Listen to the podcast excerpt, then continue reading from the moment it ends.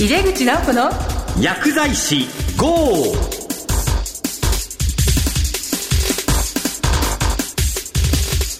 こんばんは。帝京平成大学の井出口直子です。毎月第2第4水曜日夜8時40分から放送しています。井出口直子の薬剤師 GO は薬剤師や薬学生などに役立つ最先端情報をお届けし薬剤師を応援してまいります。今月のゲストは前回に引き続き日本が誇る偉大な研究者です。ご自身が素晴らしい研究をされなおかつたくさんのご本を書いていらっしゃいますけども同時にえたくさんの後継者科学オリンピックなどのバックアップをされたり、え日本の若い研究者を育てることに力を注いでいらっしゃる方です。この後ご登場いただきます。早速井出口直子の薬剤師号始めていきましょう。井出口直子の薬剤師 GO この番組は手羽製薬の提供でお送りします。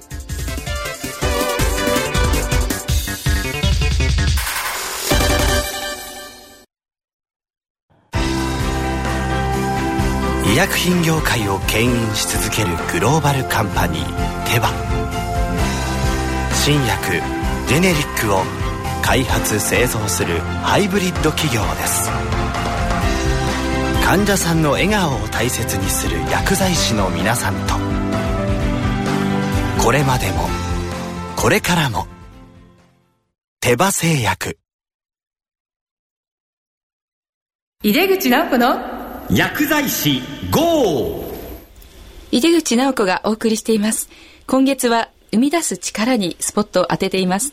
今月のお客様は酸化チタンの光触媒反応を発見された東京理科大学学長の藤島明さんです。どうぞよろしくお願いいたします。よろしくお願いいたします。はい。あの改めまして藤島先生のプロフィールをご紹介させていただきます。藤島明さんは東京大学大学院在学中に酸化チタンの光触媒作用を発見されました。東大教授日本科学会会長などを得て2010年から東京理科大学学長にご就任され現在に至っていらっしゃいます。藤島明さんのゲストトーク1回目は研究の目を育てると題してご専門分野を中心にお話しいただきました。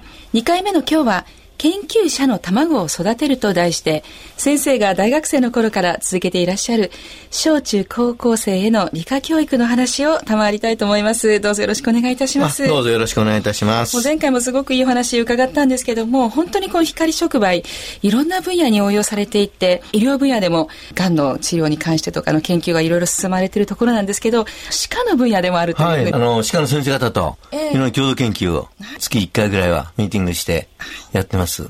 いかに歯科への応用できるかどうかということとかですね、あるいは歯を白くすることができる光触媒のもう繊維ができていると聞いてますけども、本当に光触媒というのはいろんな応用ができるなと思ってます。はい、ね、あの歯に塗って光を当てることによって白くさせるということですね。そうですね。ちょっと口を開けてなきゃいけないのはちょっとあれですけどね。そうです、ね、はい。それはでも実際にもう活用されているものですよね。はい、そうですね。はい。それからもう一つですね、そのダイヤモンドのご研究でも、もう世界的な研究ね、私、あの、酸化チタンの最初、単結晶を使ったんですね。はい、で、酸化チタンの単結晶っていうのは、ダイヤモンドに近いものなんですよ。宝石なんですよね。それを最初使うことができたものですから、ええ、私たちはダイヤモンドにも関心があるんですよ。で、自分たちでダイヤモンド作って。作って。ねこれ難しいんですけども、はい、ダイヤモンドって透明ですね、普通は。ところが、導電線にするために、ボロンっていうのを中に入れるんですよ。ちょっと黒くなるんですよ。つまり黒いダイヤなんですけども、非常に面白い特性があるんですよ。はい、それをですね、例えば、水の中に入れて電圧かけてやると、その水からですね、例えばオゾン水ができちゃうんですよ。オゾン水普通の電極使うと水から酸素が出るんですね。そうですね。うん。ところが酸素が出なくて、ダイヤモンド電極は、はい、オゾン水ができちゃうんですよ。オゾン水ってのは殺菌水なんですよ。そうですね。殺菌ができるんですよ。今それの装置を作ってまして、非常に簡単にですね、例えば看護師さんたちが、その手洗う時の殺菌水。そうですね。これが簡単にできちゃってる。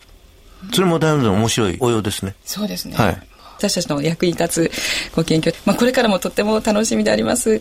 で、今日のあのお話、特にこの、もう最近子供の理科離れが言われていて、もう久しいですけれども、藤島先生は学生の頃から中学校などにこう出かけていらしてですね理科教育をするというこう出張授業現在でももう200本ぐらいされてるっておっしゃってましたね。そうですね。全国のですね、えー、えー、小中高、はい、あるいは先生方ですね、えー、そこでもお話しさせていただいて理科の面白さというのを伝えて、今理科離れっていうのが起こりつつあるとい。うことで、理科が好きなですね、子供たちを多くして、日本はですね、これからやっぱり科学技術でしか生きていけないですよね。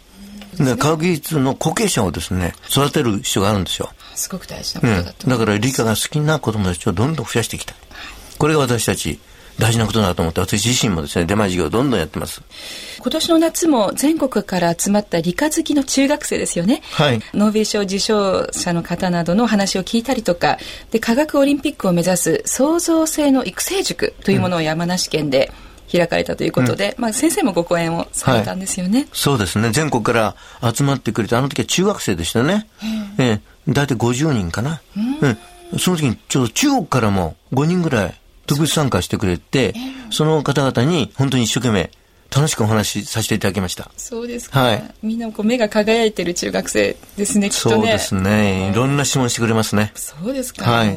まあ理科を学ぶことの、まあ醍醐味や面白さっていうのは、まあズバリって何なんでしょうかね。やっぱり身の前のですね、いろんな現象ありますね。えー、それを知るとですね、あこれ理科のこの原理を使ってる。これを応用してると、はい、いうことを分かった時のですね、うん、楽しみがすごい大きいんですよね、うん、例えば空がなぜ青いか。雲はなぜ白いか、はい、どうして風は吹くか。あ即答できないですね、うん、だからそういうね、うん、その一般自然現象がやっぱり説明できる、はい、こういうことだよ。ということが分かるとですね、その周囲を見る目が子供たちに違いますよね。そうですね。うん。で、理科好きになってくるんですね。それがなぜ青いか。例えば調べてみると、あの有名なニュートンっていう人いますね。えー、あの引力。引力ですね。うん。例えば、リンゴが落ちる引力見つけた。あの人のことを例えば調べてみると、はい、ニュートン自身がそのリンゴ落ちる以前にやったことっていうのは、太陽の光は白い光はプリズムを通すと7色になると。赤から紫の光が混ざったもんだよっていうことを最初やったのはニュートンなんですよ。ニュートンが発見したんですね。ねだからそういうね、ことを知ると、はい、その中の、だから、青い光がどうして空を青くしてるかと。えー、ということになるとですね、はい、いやそうすると空気中に酸素と窒素ありますね。はい、目に見えないでしょ？小さい分子ですよ。はい、そこに青い光が一番よく散乱されるんですよ。ということで空が青い。じゃあ月の表面は何、はい、月の空は何色ですか？真っ黒ですよ。うん、アムストロング船長言いましたよ。あそこに立ってみたら空は黒かった。つまり空気はないんですよ。あ、そうじゃあ火星の上はどうだまだ立った人いないけど。暗そうですね。いやいや違う。炭酸ガスと埃がたくさんあるから赤なんですよ。はい、ああ、空が青い。うん、え？なぜかっていうのを考えるだけでも、じゃあなぜ虹が出るかと。虹が出ることだけでも面白いですよ。虹が出る条件ってのあるんですよ、はい、前の方でにわか雨が降っていて、ええ、後ろが太陽が差していて、はい、しかも40度と42度の間に虹ができるんですよ。決まってるんですね。もう決まってますよ。条件が揃うわけですね、こう7色要するにプリズム状態、ええ。はい、ニュートンが調べて。るそうなんですね。だからそういうね虹を見ても面白く、ええ、空が青くなるっていうのも不思議だ、はい、そういうふうに、はい、何でも面白いなっていうきっかけをですね、はい、学校で言ってくれる先生言ってくれると一番いいですよね。そうですね、はい、なかなかそのどうしてとか聞かれた時にお母さんも忙しいから後でねとかって済ましちゃいけないんですよ、先生も知らない。先生も知らない。小学の先生なんか知らないですよ。先生あの小学校の理科の先生をこう育てていらっしゃるプログラムをやってらっしゃるんですよね。えー、今度ですね理科大は、えー中学高校の先生、はい、特に数学の先生あるいは理科物理科学の先生をたくさん今までずっと出してきましたね、ええ、夏目漱石の坊ちゃんで皆さん知っていただいたように、はい、あの理科大出身ですね、はい、でも小学校の先生まだ出してなかったんですよ。でも私小学校の先生こそ大事だと。大事ですね、うん、特に小学校の5年生6年生難しいでしょ理科難しい。理科難しくなってますよ。教えるの難しいでしょだから理科大出身の小学の先生を作りたいなと思って今年の4月からそのコースを始めました、はい、そうですか。はい。反応どうですか？いや、あの、学生の中ではですね、中学、高校の先生になる授業を取りながら、また小学校まで大変ですよ。